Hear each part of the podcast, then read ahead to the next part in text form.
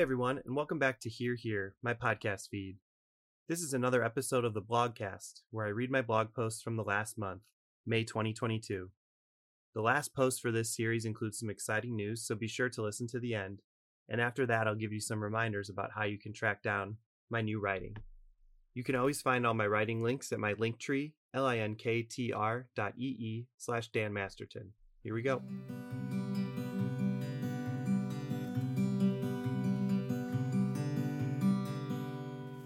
When it hits close to home.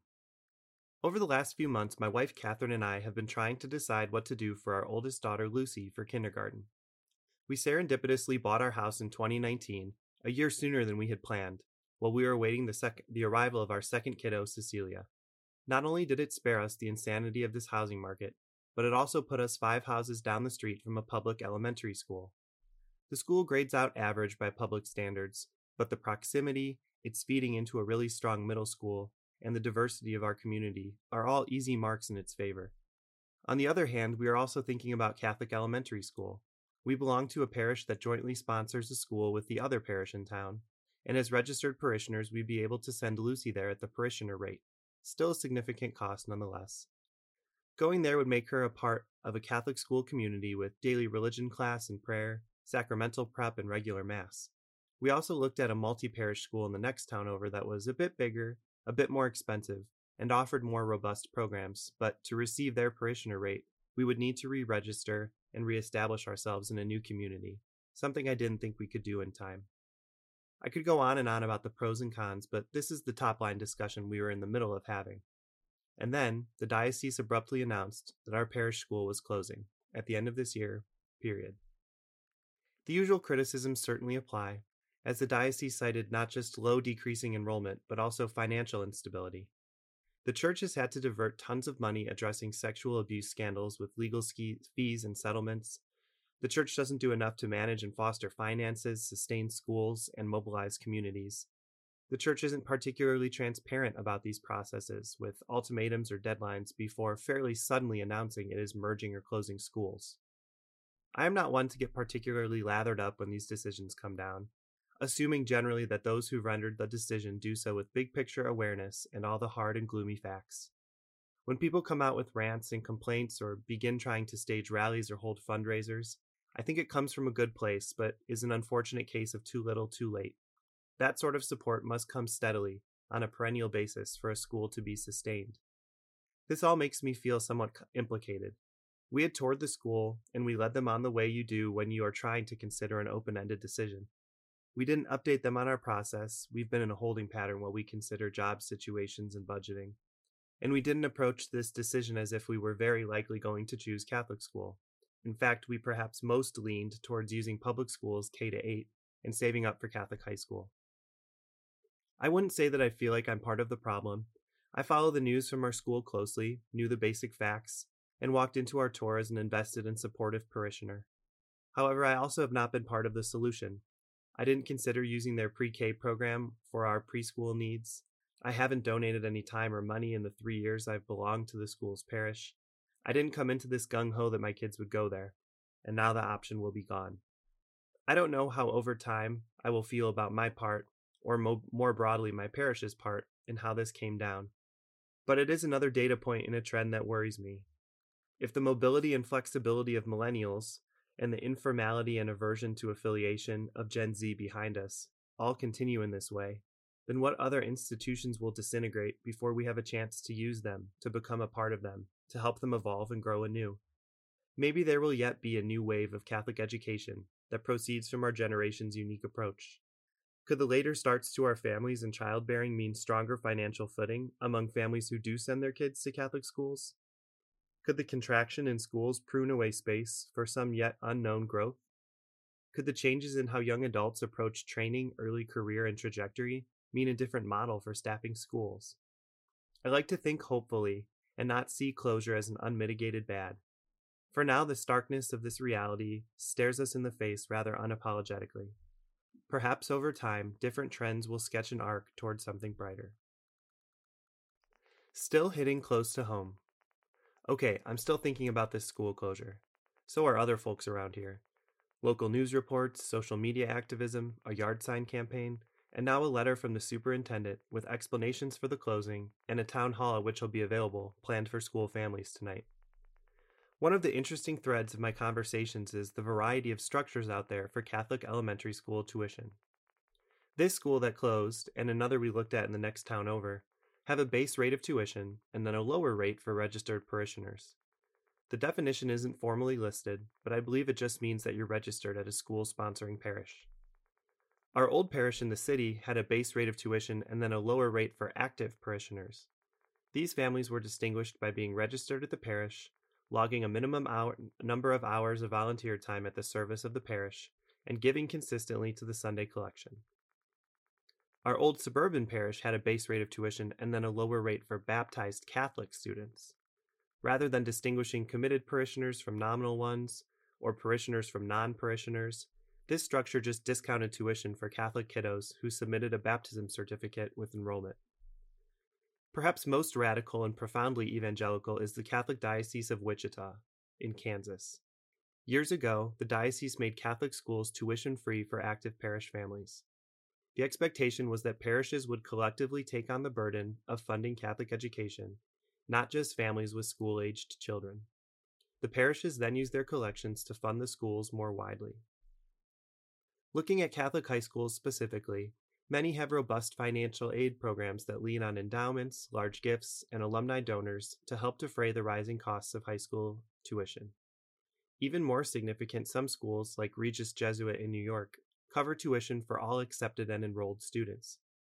There's also the prophetic financial and work study model of Cristo Rey Network high schools, and the emerging efforts stemming from Arrupe College's two year higher ed model in Chicago.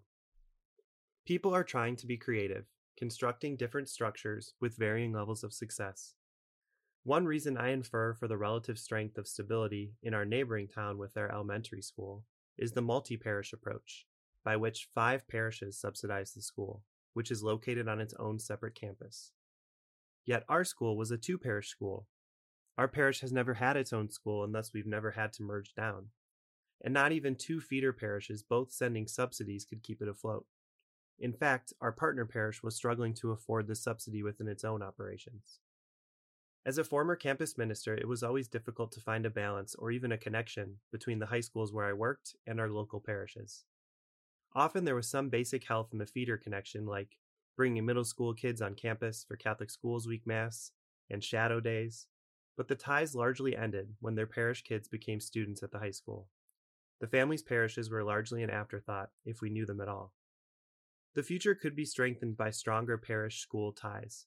We likely need to stop clinging to the one to one connection in which a single parish supports a namesake school, except maybe where it continues to work robustly but maybe not even there. We must look instead to pooling our communities more collaboratively. The Diocese of Wichita offers a profound model for places where there is an appetite for massive dynamic outreach and redesigned mission forward ministry. Another place where greater emphasis on mission centered advancement, development, and marketing is likely much more valuable than narrow ministry offices and the Church will likely have to reckon with a wider, deeper collective responsibility for Catholic education if we want it to have a future. On a simpler basis, in a town like ours, not left with two parishes and no schools, we need to forge new ties with neighbors. It's an invitation to look outside ourselves, beyond the historical status quo and a model that was weaker and more broken than we realized. It's a chance to find new partners with whom we can try to start fresh and build more strongly. It's also a place to start from prayer and discernment so that cold calculations can be warmed by spirituality and hopeful optimism. Sometimes a clean slate, a rebrand, or a new start can re energize a sleepy base. Based on the fits of activism in the past week, even this is too little and too late. Maybe there's newly stirred energy that can be parlayed into what comes next. Hopefully, this is a glass half full.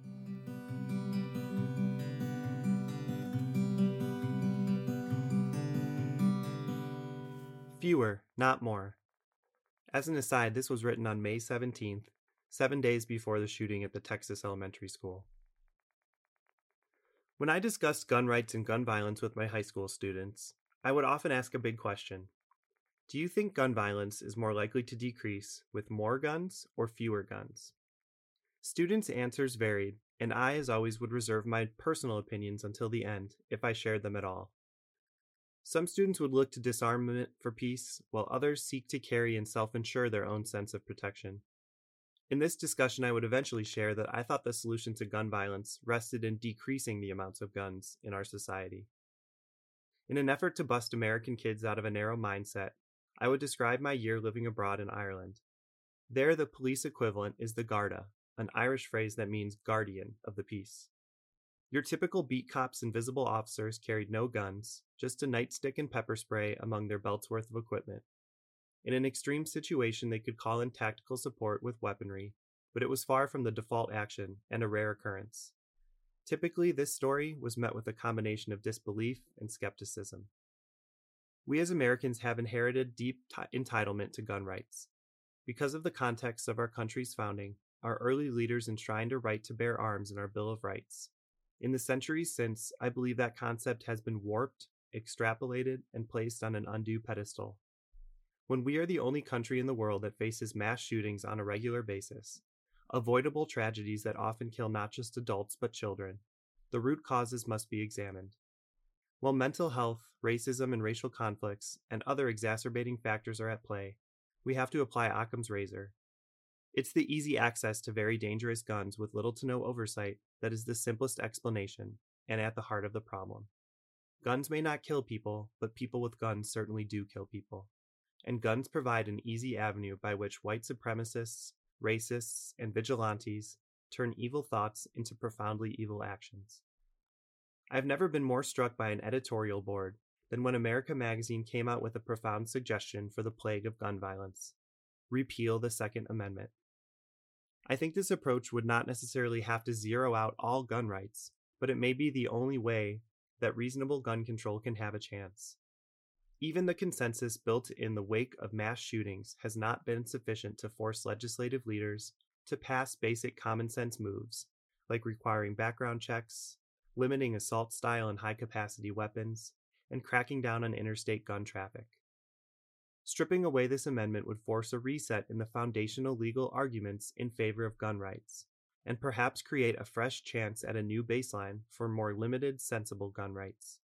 Ideally, this would be led by ideologically conservative Americans who are responsible gun owners and gun users who would rather start from scratch with better societal norms than allow bad apples to keep skirting laws and using guns to wreak havoc. Unfortunately, that essay is nine years old and little has changed, legally, while mass shootings continue barely checked. On a grassroots cultural level, an unnuanced gun obsession mentality is toxic. Violence is a downward spiral. If someone believes they must have a gun to protect themselves from other people who may have a gun, then we end up with a lot of guns, a much greater likelihood for gun accidents, thefts, and misuses, and a society that's just about a powder keg.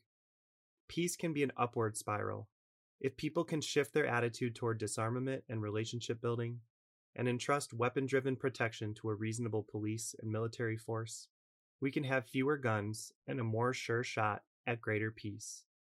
That latter path surely sounds naive and rosy, but it's the core of the better way.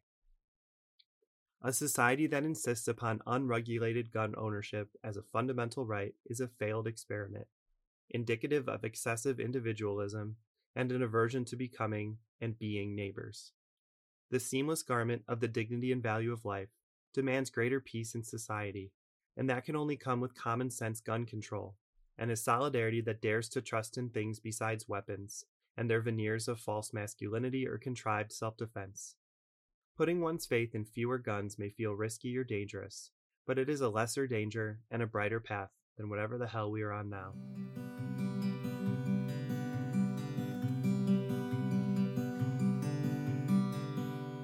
Abundance, Not Scarcity Another Invitation to Read and Listen Along. In my first year of teaching, I remember hearing about a lot of Twitter beefs. Keep in mind, my juniors and seniors in 2012 13 were either really young millennials or the oldest Zers, and this was the pinnacle of social media buzz at the moment. As I prepared to take my first job in campus ministry the following year, I was dead set on creating social media accounts. Watching them showed me the negativity that they wrought over these apps, but I could also see how they were building community and creating additional connections. And while I didn't want to endorse the downsides, I wanted to infiltrate their sphere. My goal was to get students to follow the campus ministry account and then infuse their feeds with some faith. Leaning heavily on pictures of their friends doing ministry and service and creating beautiful things for our community, I wanted to make students double take, mid scroll, and acknowledge their faith while treading in an area where it previously had perhaps been absent. I was able to follow through on my part, sharing early and often, and creating a steady engagement with the school community. I was never prouder than when I finally laid down after directing a four day Kairos and had the pleasure of liking and retweeting post Kairos love from students, rebroadcasting their tweets out into everyone's feeds, one fleeting but potent reflection of the way faith could and would seep into these arenas. I've written over the years about the importance of showing up, about how even if I'm not the best network builder or the wisest, most eloquent writer, I am steady. When I have an idea and a marked desire to be present, I can and do follow through to make it happen. I always hope that, in some strange or goofy way, that my relentless practice of writing is continually sharpening my soul and perhaps providing a bit of flint by which another may sharpen theirs in turn. It's in this same vein that I once again dove into the NaNoWriMo Challenge in 2021. In 2020, as the pandemic dragged on, I decided to take a first swing at fiction writing, approaching it as always as another way to try to bring faith into something. As the calendar flipped to 2021, I took my draft off the shelf and had a lot of fun, writing and editing, and then goofing around with recording the story and writing silly ads for the audiobook podcast.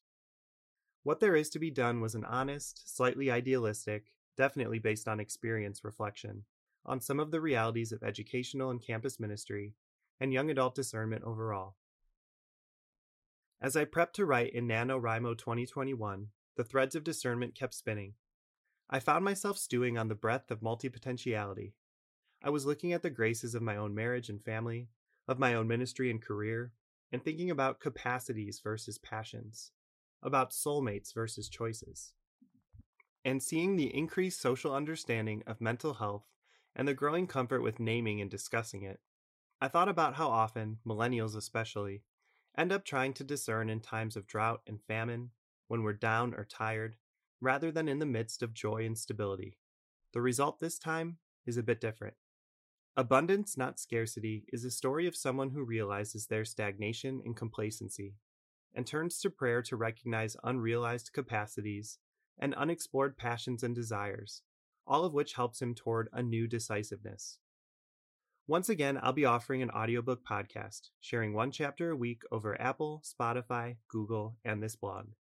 But what's more, I've also formatted the book not just as a paperback you can order, but also as a free ebook, optimized for reading in the Books app on iPhone or iPad you can visit my Linktree for these links collected in one list. My hope now, as it was then early in my career, is that you'll invite my work to infiltrate your feed. Follow my Twitter or Facebook page for alerts on new episodes each Tuesday, and follow the podcast in your preferred app. I don't think my story will change your life, but I think listening to it might be a welcome break and a potential improvement over the quagmires of doom scrolling, the excesses of political immersion, or even the infinity of listening to playlists. Add it to your feed or save it to your books app, and next time you're riding the train, or sitting in the terminal, or waiting to see the doctor, or even winding down to relax before bed, open this up instead of a social app or a streaming service, and see how reflecting might draw you toward the spirit moving in you.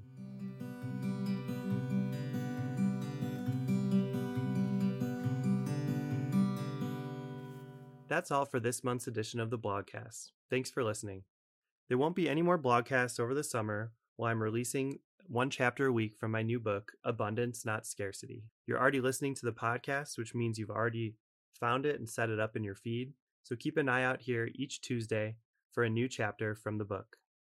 If you visit my link tree, linktr dot slash Dan Masterton, you can find links to the ebooks that you can download and read on your iPad or iPhone or smartphone, links to the paperback order form, and links to all my writing as well. I hope you'll enjoy listening to the book, and if you want to let me know what you're thinking, find me on Twitter at thisladdan or email me at dmastert at alumni.nd.edu. As always, thanks for listening, and I hope to see you next week for chapter one of the book.